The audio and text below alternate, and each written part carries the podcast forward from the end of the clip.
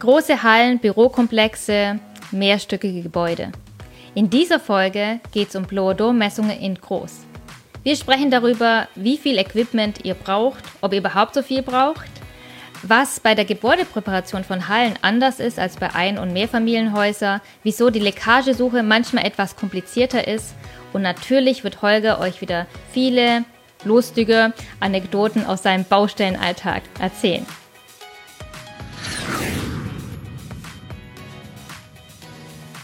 Herzlich willkommen bei Blower Wissen. Wir reden hier Klartext zu Luftdichtung und Qualitätssicherung am Bau. Schön, dass ihr wieder dabei seid. Mein Name ist Holger Merkel von Bionic 3. Das hier ist Heide Merkel von ProKlima. Steigen wir doch gleich ein. Heidi, du warst schon öfter dabei bei Messungen von großen Gebäuden. Was fandst du da spannend? Spannend finde ich ähm, auch jetzt noch vor allem die Vorbereitung. Also ähm, wenn ihr überlegt, ähm, wie viel Gebläse man überhaupt mitnimmt, was für ein Equipment man braucht. Weil ich dachte ja immer, große Gebäude gleich ganz viel Equipment. Je größer die Kubikmeterzahl, desto äh, mehr Gebläse braucht man. Aber es kommt ja auch schon mal vor, dass man mit einem Gebläse eine Halle messen kann. Aber vielleicht magst du mal ein Beispiel von einer, ähm, einer Halle ähm, erzählen, wenn du weißt, du musst 40.000 Kubikmeter messen, wie viel Gebläse packst du da in dein Auto?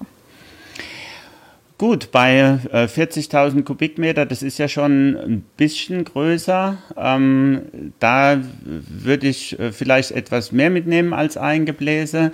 Wichtig ist, dass man sich im Vorfeld ähm, vielleicht mal die Pläne anschaut. Was ist es genau? Was machen die da in dieser Halle?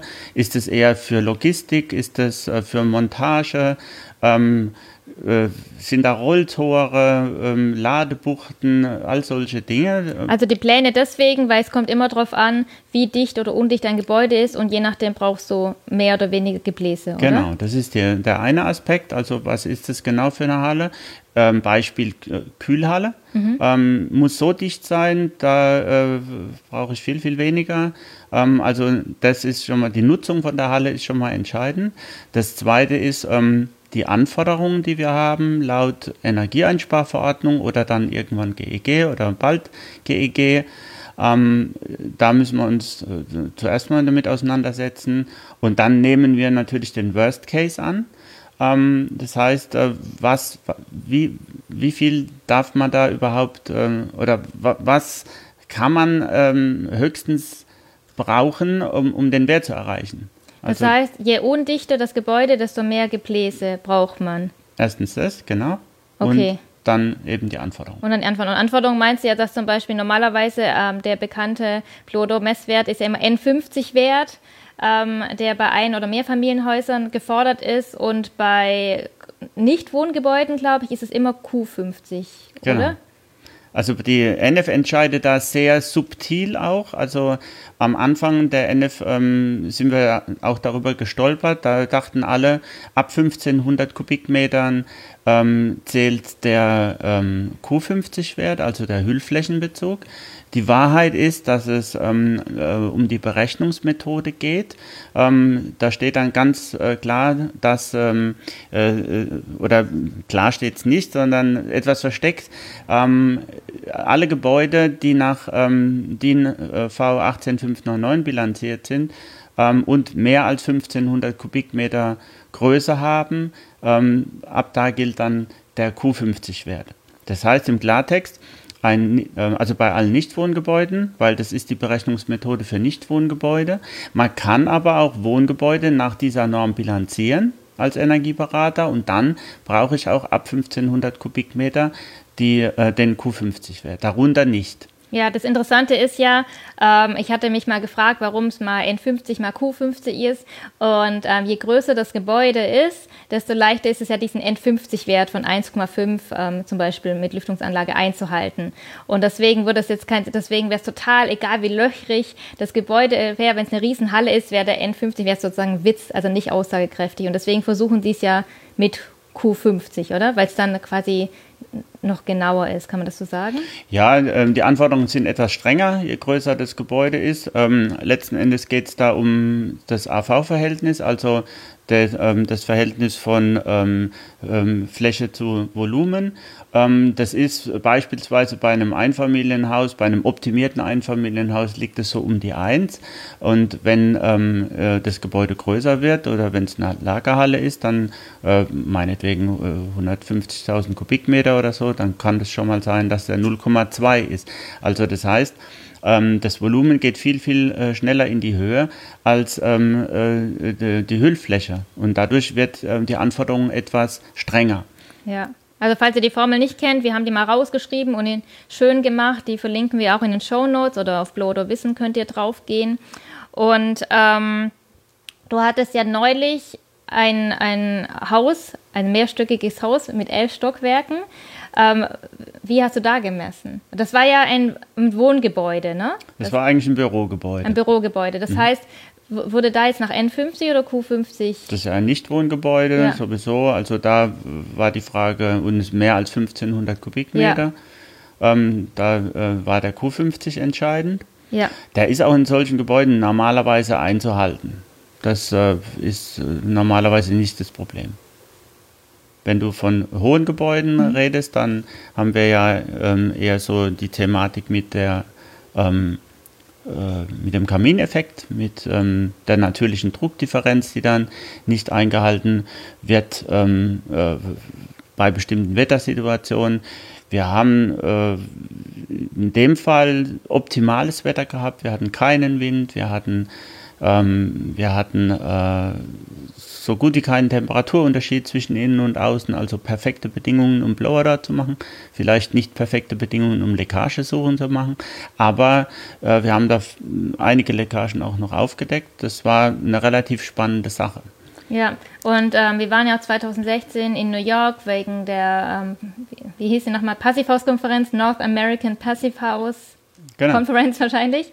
Und da hast du ja, wurdest du ja eingeladen, über die Messung großer Gebäude zu sprechen ähm, was wir erstmal gesagt haben, wieso haben die nicht selber einen Experten, wieso, äh, es war toll für uns, dorthin zu reisen. Und da kam heraus, dass da auch sehr viel Ungewissheit ist. Es geht eigentlich in New York eher um hohe Gebäude statt um große Gebäude und dass es ähm, wie in Deutschland ein bisschen so ist, dass ähm, einige wenige dieses Wissen haben von großen Gebäuden und ähm, hohen Gebäuden, aber keiner so richtig das Wissen weitergeben möchte. Woran liegt das? Ist das so schwierig, dass man sich selber als Experte quasi angreifbar macht, dass nicht darüber geredet wird? Oder was denkst du, warum, warum, du sagst ja immer, die Leute haben Hosen voll vor ähm, großen Messungen. Woran liegt das?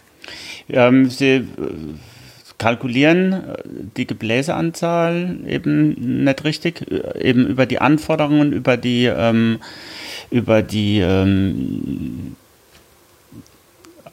ja, Dichtheit, natürliche Dichtheit des Gebäudes, also was, ähm, was die eben Rolltore, Ladebuchten und sowas anbelangt, Automatiktüren, also Sachen, die per se undicht sind.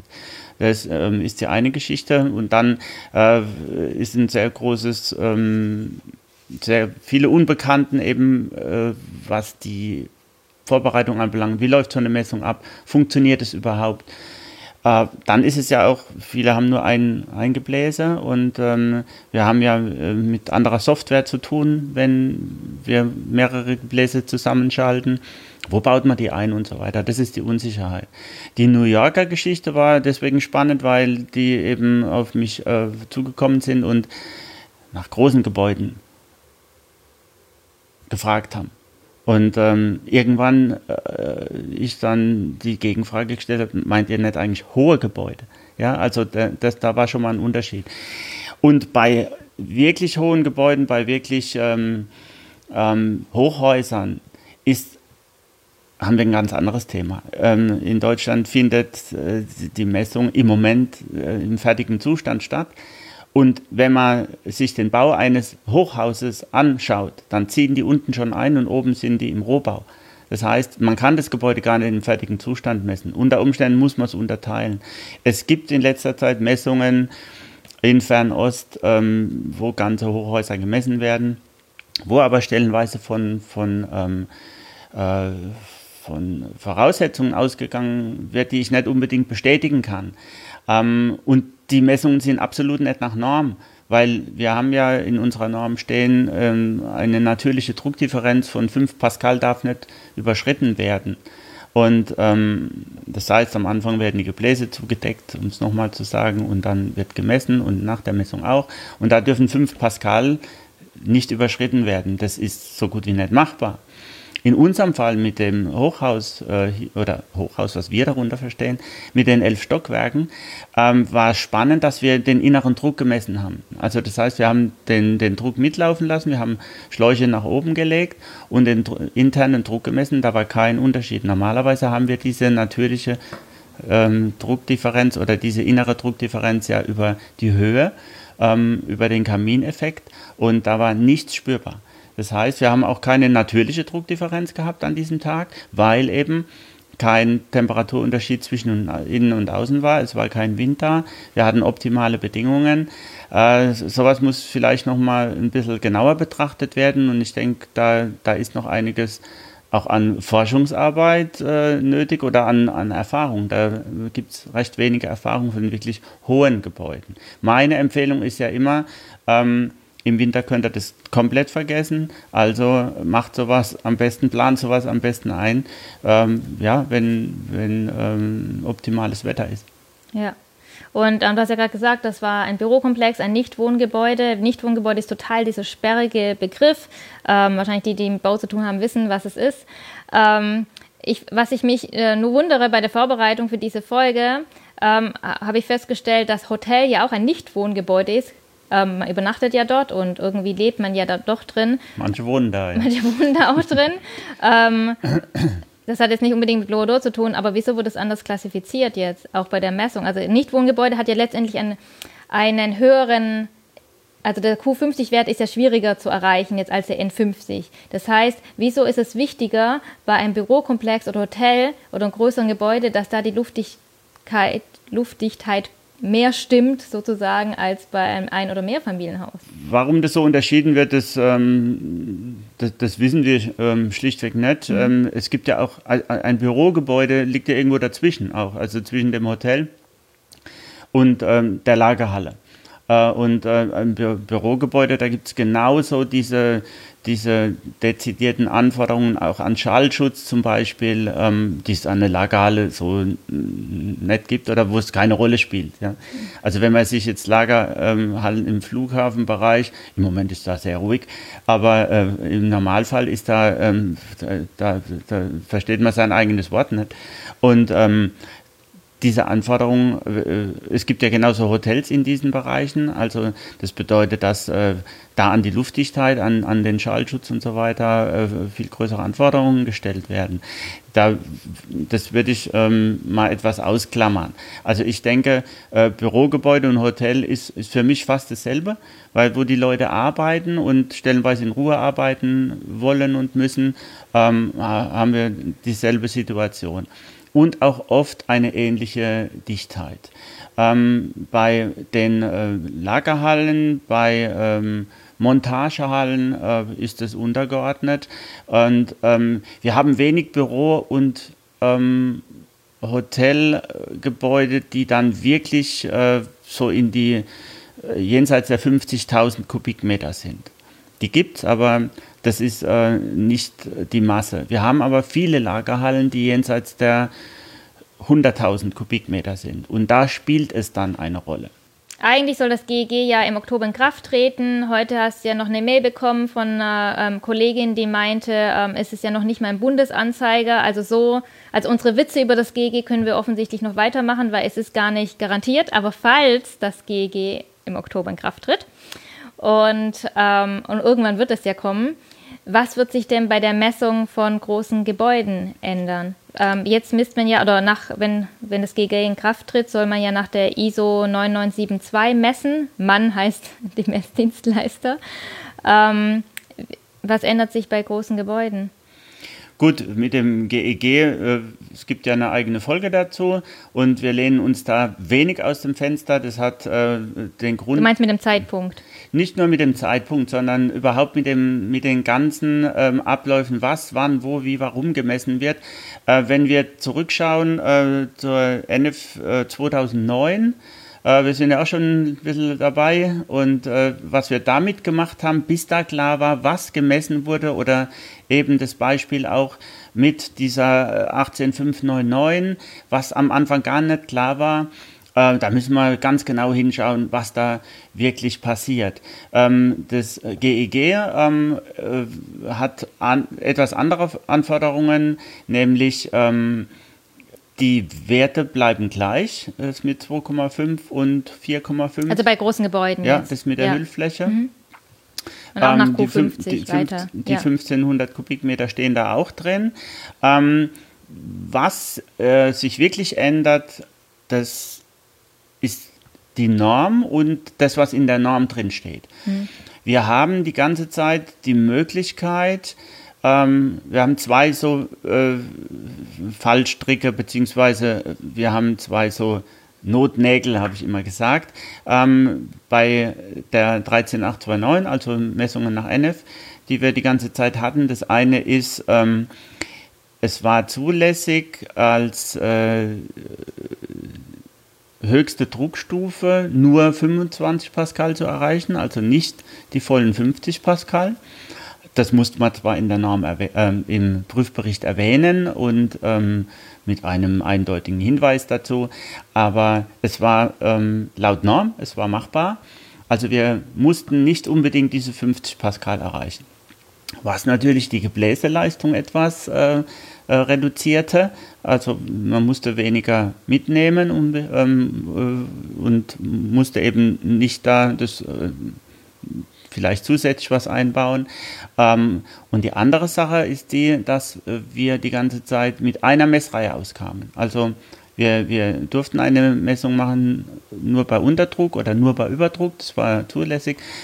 Das ist nicht mehr zulässig. Das heißt, wir ähm, müssen beide Messreihen fahren. Ähm, und das GEG sagt darüber hinaus, dass beide Messreihen den Grenzwert unterschreiten mussten. Die ganze Zeit galt der Mittelwert. Also die Anforderungen an große Gebäude werden deutlich nochmal verschärft, ähm, was die Messung anbelangt. Aber bei Einfamilien- und Mehrfamilienhäusern gilt, äh, muss man da auch dann Über- und Unterdruck machen, nee. oder? Das die ganze nicht. Zeit ähm, war Nein, künftig, wenn das künftig, geht. Ja, ja, ja, ja meine ich. Also dann ist jetzt kein Unterschied zwischen großen Gebäuden das, und Nein, nein, das nicht. Sondern. Das geht um die, ähm, um die Messung als solche, ganz genau. klar. Aber zum GEG, was sich da alles ändern wird, darüber sprechen wir in der nächsten Folge. Da listen wir auch alles noch auf. Also lass uns einfach mit den großen Gebäuden weitermachen. Genau. Ja. Also die, man misst auch nach der, ähm, nach der ISO dann. Ja, DIN EN ISO 9972. Genau. 2018-12. Genau. Das ist ganz wichtig, dass man das auch ausschreibt, ja. weil äh, einfach nur nach ISO 972 zu messen, geht schief, weil da was ganz anderes drin steht. Und das Wichtigste ist bei dieser ähm, 9972 ist der nationale Anhang A, ähm, der einige Sachen einfach aushebelt, die in der Norm drin stehen. Okay, dann lass uns mal weitermachen. Was ist, ähm, was ist jetzt so wichtig? Was ist so anders an der Messung von großen Gebäuden?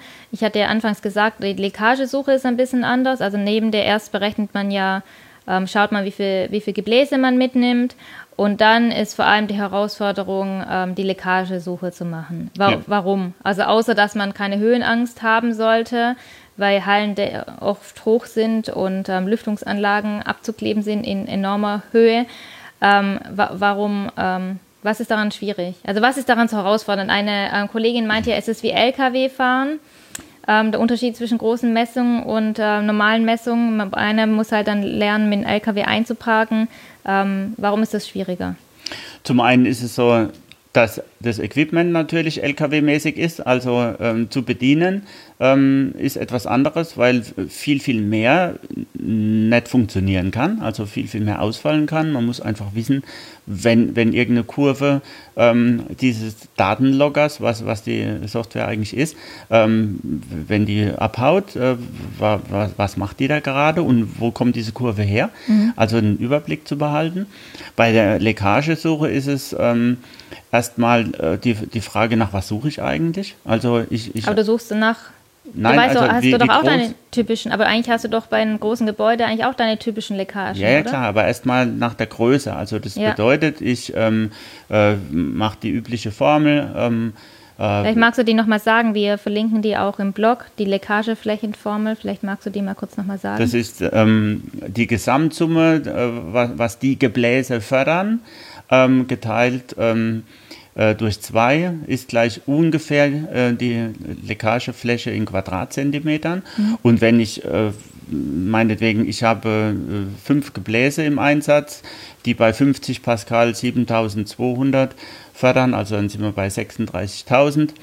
Ähm, Kubikmeter pro Stunde. Ähm, wenn die Vollgas laufen und ich habe jetzt gerade so meine 50 Pascal, dann würde ich 18.000 Quadratzentimeter fördern und 18.000 Quadratzentimeter ist 1,8 Quadratmeter. Das ist also eine Türöffnung fast.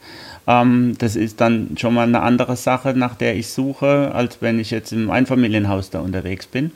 Und da muss ich natürlich dann auch mal zusammenrechnen oder muss äh, mir einfach mal vorstellen, was kommt denn da rein durch ein äh, Loch. Ähm, zum Beispiel wird oft vergessen bei den ähm, äh, Überladebrücken, also da, wo die LKWs andocken an die Rolltore, da sind dann diese, diese Brücken, die man hoch und runter fahren kann, ähm, damit die richtige Höhe passt. Ähm, da wird vergessen, die Dichtungen einzubauen. Oder sind gar keine vorgesehen. Und dann kann man schön zusammenrechnen, was, ähm, was äh, da durchkommt. Ähm, das war in, in einem Fall, äh, wo die Messung auch ähm, ja, wo, wo ähm, die Messung gescheitert ist, also das Gebäude durchgefallen ist. Das war so eine Lagerhalle. Äh, konnte man ganz klar errechnen, ähm, diese, diese äh, Laufmeter von dieser äh, Fuge, fehlende Dichtung mal ähm, Rolltore. Ähm, äh, in dem Moment dann mal 2 ist gleich Gebläseleistung. Ähm, das habe ich dem vorgerechnet. Die haben die Dichtungen eingebaut und dann wurde das fast genau um diesen Betrag verringert. Oder wir hatten eine Lagerhalle, die hatte 102 Rolltore und ähm, hatte äh, nirgendwo Dichtungen drin. Und äh, den habe ich dann vorgerechnet, das, was wir hier fördern. Die, die Messung ist gnadenlos schiefgegangen. Ähm, das, was wir hier fördern, ähm, äh, oder das, ja, was wir hier messen, das entspricht 12 Quadratmeter Leckagefläche. Unvorstellbar. Äh, bei einer Lagerhalle, die gar nicht mal so groß war, ich glaube 200.000 Kubikmeter. Das kann man immer sehr genau sehen. Ja, ich die Leckagesuche ja ja. vielleicht noch ähm, funktioniert dann so, dass man eben an die neuralgischen Punkte geht. Das sind eben die Rolltore, das sind die Anschlüsse der Rolltore, das sind die Fluchttüren, das sind diese ähm, Ladebuchten. Aber was spannend ist, sind natürlich äh, bei, bei Hallenkonstruktionen die Anschlüsse. Das sind ähm, äh, das ist der Dachrandanschluss, wo das Dach zur Wand übergeht. Normalerweise äh, sind es ja Blecher, also Blechdächer ähm, äh, äh, mit so Sicken, also so, so ein Profil.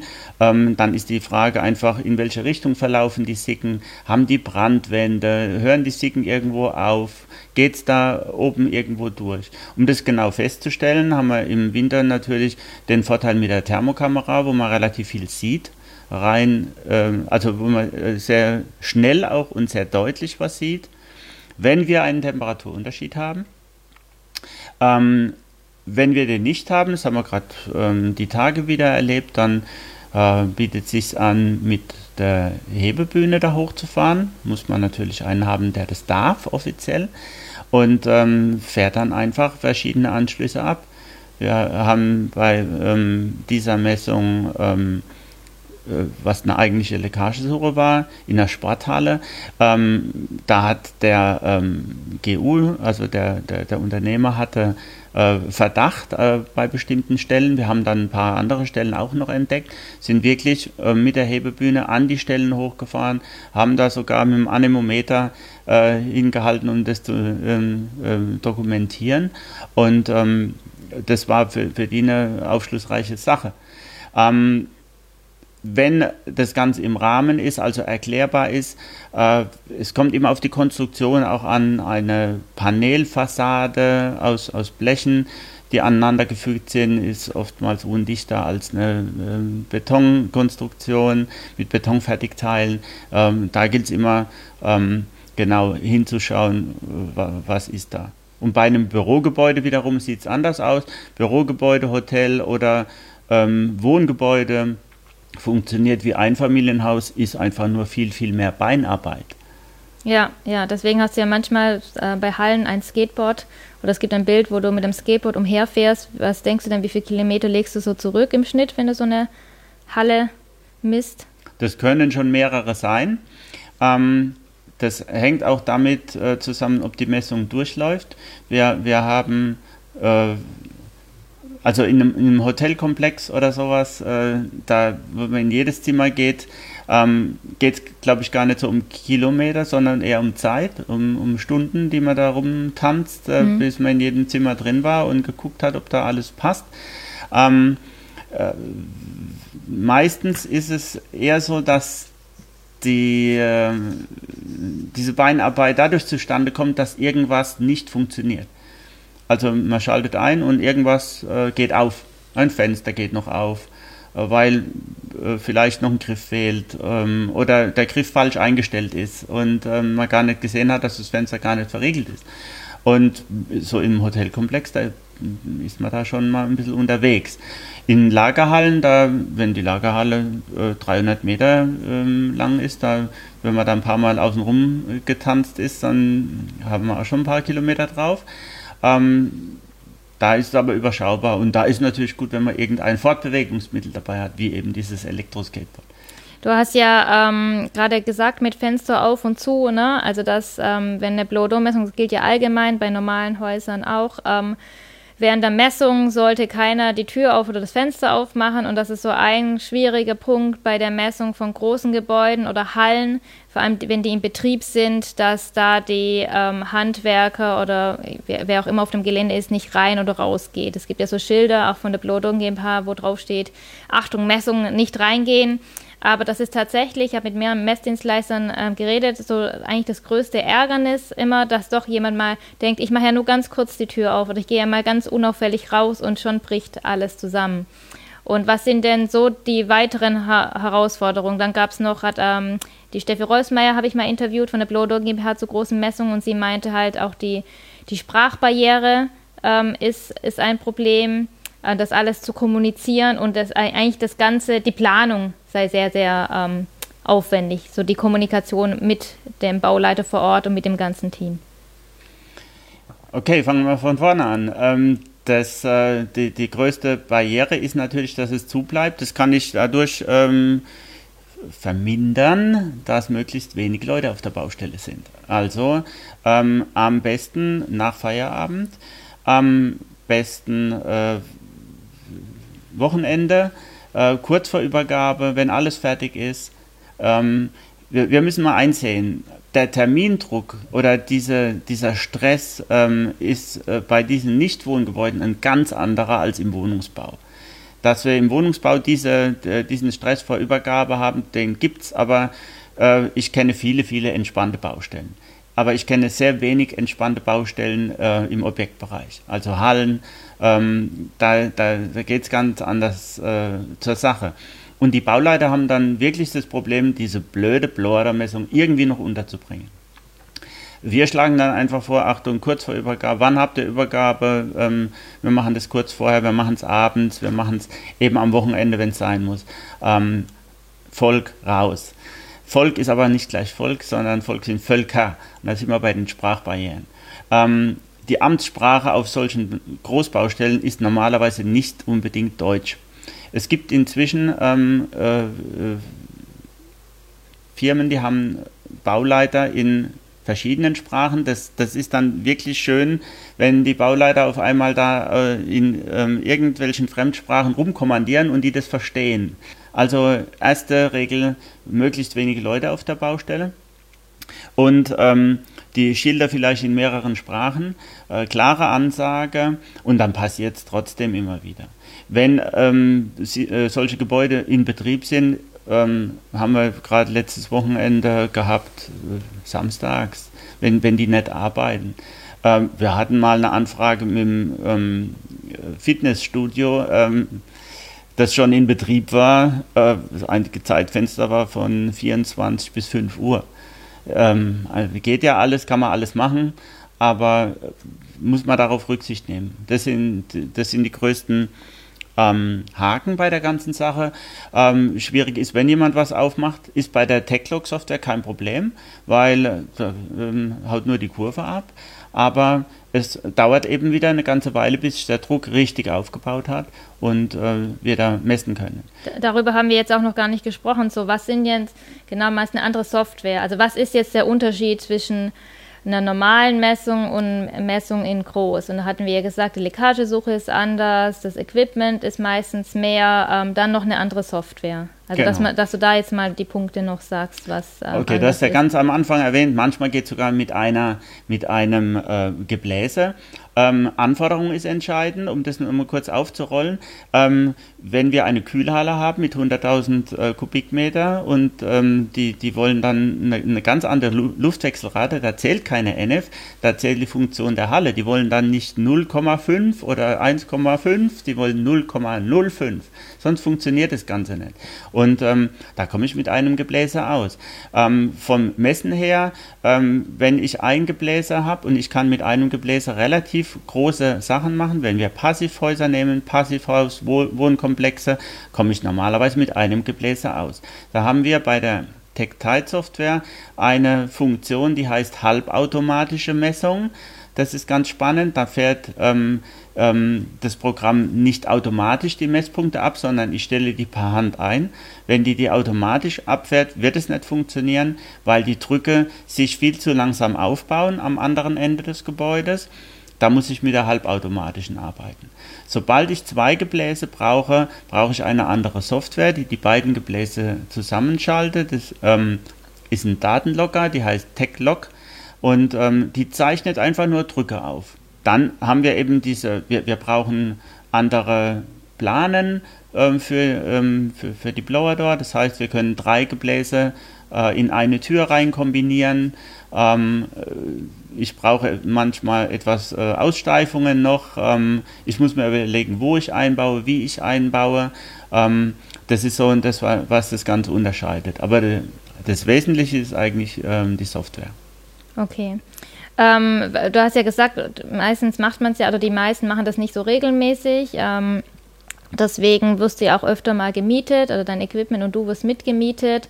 Ähm, wie ist es denn für dich, ähm, Messung für jemand anders zu machen? Also was ist da der Unterschied? Spannend ist eigentlich, dass ähm, jeder das irgendwie ein bisschen anders macht. Also manche ähm, Auftraggeber sind da sehr genau, machen sehr äh, dezidierte Leckagesuche ähm, und ähm, machen, ähm, äh, ja, machen einfach äh, viel ausführlicher die Messungen, äh, bestehen da auf, ähm, auf äh, mehr Messpunkte, auf, auf, auf höhere Drücke und so weiter. Ähm, andere dagegen machen die Messung einfach, wie es nach Norm vorgeschrieben ist und, und Ende. Ähm, da, da ist ein Unterschied, den ich jetzt gar nicht werten will. Kommt ja immer auf den Auftraggeber an. Ähm, spannend ist, äh, ja, die Zusammenarbeit. Ich halte mich ja dann auf der Baustelle zurück. Ich bin nicht der Auftragnehmer, der, ich bin der Sub letzten Endes und greife nur dann ein, wenn es wenn, vonnöten ist. Wenn ich merke, okay, der kommt jetzt gerade nicht weiter oder äh, wir sollten vielleicht noch äh, auf ein paar andere Sachen ähm, Rücksicht nehmen oder die ähm, ja, genauer anschauen. Ähm, gerade wenn es um die Leckagesuche geht, wenn ähm, wenn man keine Erfahrung hat, ähm, dann, dann äh, sucht man vielleicht an der falschen Stelle. Viele Messungen bei großen Gebäuden äh, laufen über Ingenieurbüros. Die, die fragen bei uns erst gar nicht an. Das sind meistens die Ingenieurbüros, die den Schallschutz machen, die die Schallmessungen machen. Ähm, und äh, die holen uns dann dazu und das ist eine, eine, eine tolle Sache, die, auf die wir absolut auch ähm, ausgerichtet sind. Und theoretisch, das ist ja auch bei Großmessen so, theoretisch darf jeder eine Blowdoor-Messung machen, man braucht nur das Equipment. Und deswegen hatte ich in meinem Bauradio-Interview, äh, das ich für ProKlima machen durfte, mit Steffi Rolfsmeier, sie gefragt, so woran erkenne ich denn ein fähiges Messteam? Und sie meinte, ähm, zum einen hat der Fachverband für Luftdichtheit im Bauwesen FLIP eine Liste wo quasi auch die normalen Messdienstleister aufgelistet sind und da steht dann auch noch dabei, ob die auch Großmessungen machen. Und sie meinte, ganz wichtig sei die Erfahrung. Also es reicht nicht, wenn jemand zeigt, dass er das Equipment hat, sondern man soll auf die Referenzen achten, weil es letztendlich schon viel, ähm, man lernt es nicht einfach nur in dem Seminar. Also du gibst ja auch ähm, Mehrgeräte-Messungsseminare, aber ähm, nur weil man das Seminar gemacht hat, ist man nicht gleich total sicher. Wie im allen im Leben Wie wahrscheinlich. Im richtigen Leben. Wie im richtigen Leben. Genau. Und ähm, das, wann das nächste Mehrgeräte-Seminar stattfindet, das können wir ja euch auch in den Show Notes verlinken. Gut, dann zum Schluss noch der Aufruf, warum ihr unbedingt unseren Newsletter abonnieren solltet. Wir freuen uns natürlich, wenn ihr das tut. Das ist der allerwichtigste Punkt. Ihr bekommt ähm, regelmäßige Updates zu Luftdichtung, zu Qualitätssicherung am Bau, Neuerungen, ähm, was Blowerdoor anbelangt.